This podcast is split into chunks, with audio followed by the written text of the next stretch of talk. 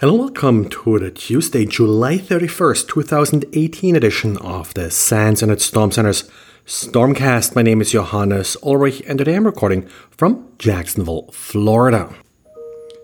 They ran into some interesting malware samples that attempt to execute heavily obfuscated DOS commands instead of jumping straight to PowerShell as we typically see these days.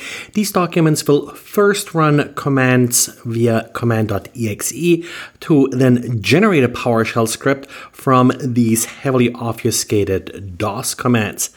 The idea here is uh, certainly to try to evade some antivirus scanners and to make it obviously more difficult for analysts to actually decode the payload. DA actually had some issues here with some simple static decoding. So what he ended up doing is just do a dynamic analysis on these samples, which worked quite fine. But of course, that's a more risky approach to analyzing malware. And Let's Encrypt had a little bit an off day today. For a short time, Let's Encrypt.org did not resolve. The outage lasted for about two hours, and according to Let's Encrypt, at least to their status page, the reason for the outage was that the domain was marked as client hold by the registrar. Now, the client hold state is typically set by registrars to respond to abuse issues or to hold a domain after the client failed to pay their bill, so to give the client essentially some time to pay up. Not really sure what happened exactly here. The result was that the .org name servers no longer resolved Let's Encrypt.org. Now, the impact was limited. Of course, if you try to issue a new certificate during that outage, then your system wasn't able to resolve Let's Encrypt.org and that certificate issue failed. Now, renewals, of course, is what people usually are most concerned about you should renew like you know, about a month or so. I think is what Let's Encrypt uh, allows you to do. Your domain, your certificates. Now, if that fails once, you typically run that script like once a day, and well, hopefully tomorrow they'll have a better day and it will work just fine. Where things are a little bit more critical, or should be in some ways, is certificate revocation lists and the Let's Encrypt OCSP server, the online certificate status protocol server that's used by browsers to verify if a certificate is valid. Well, um, often criticized, but browsers really don't care if they can't reach uh, these lists or this service. Instead, they will just assume that the certificate is valid. So, in this case, uh, that prevented us from a larger denial of service condition.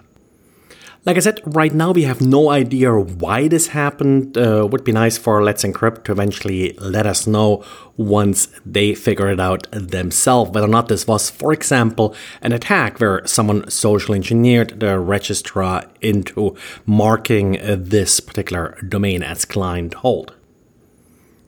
And Checkpoint's research team wrote about a larger malvertising campaign they came across it all started with an otherwise not really notable exploit kit campaign that took advantage of compromised WordPress sites. Now, these WordPress sites, it turned out, then were part of a network of about 10,000 compromised sites, all running the same vulnerable version of WordPress.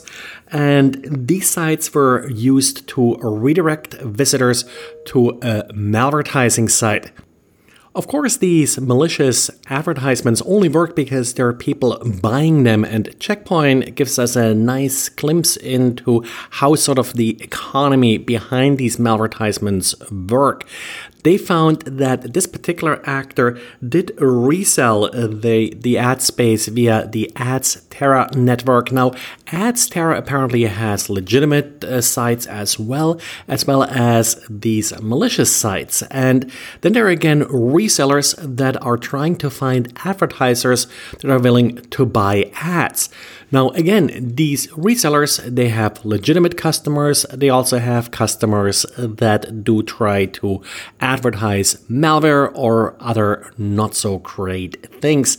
So, what they end up doing actually, according to Checkpoint, is that these malicious ads are specifically being placed on space being offered by this particular attacker.